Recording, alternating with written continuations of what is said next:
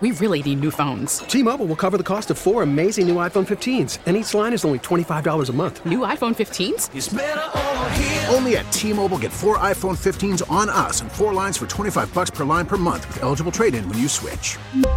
Minimum of four lines for $25 per line per month with auto pay discount using debit or bank account. $5 more per line without auto pay, plus taxes and fees. Phone fee at 24 monthly bill credits for all well qualified customers. Contact us before canceling account to continue bill credits or credit stop and balance on required finance agreement due. $35 per line connection charge apply. Ctmobile.com.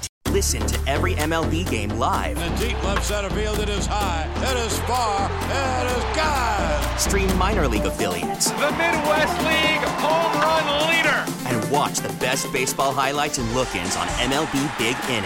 MLB At Bat is your all-in-one live baseball subscription for only $3.99 per month. Deep left field, it's gonna go. Alvarez ties the game. Subscribe to At Bat within the MLB app today. Major League Baseball trademarks used with permission.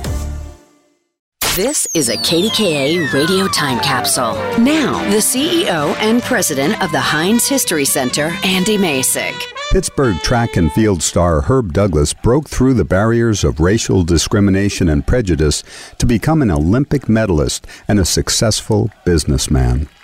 Born on March 9, 1922, in Hazelwood, Douglas demonstrated his athleticism at a very young age, winning his first competitive race when he was just nine years old.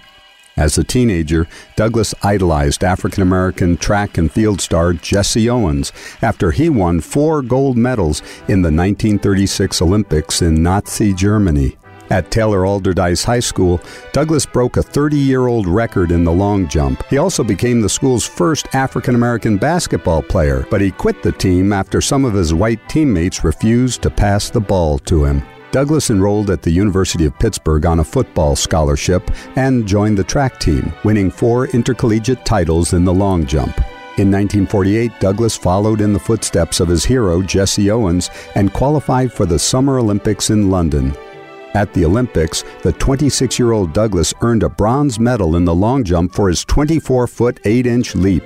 Following his Olympic success, Douglas transitioned into corporate life where he used his influence to help change discriminatory hiring practices. In 1963, he became just the third African American to serve as a vice president of a major North American company after his promotion at wine and spirits distributor Schieffelin and Company now Moet Hennessy USA. Douglas served as a mentor for many African American Olympians, including Edwin Moses, Roger Kingdom, and Gabby Douglas. Today, Herb Douglas is the oldest living African American Olympic medalist. At the Heinz History Center's Western Pennsylvania Sports Museum's track and field exhibit, you can see Herb Douglas's Pitt jersey along with the jacket and spikes he wore during his 1948 Olympic bronze medal winning jump.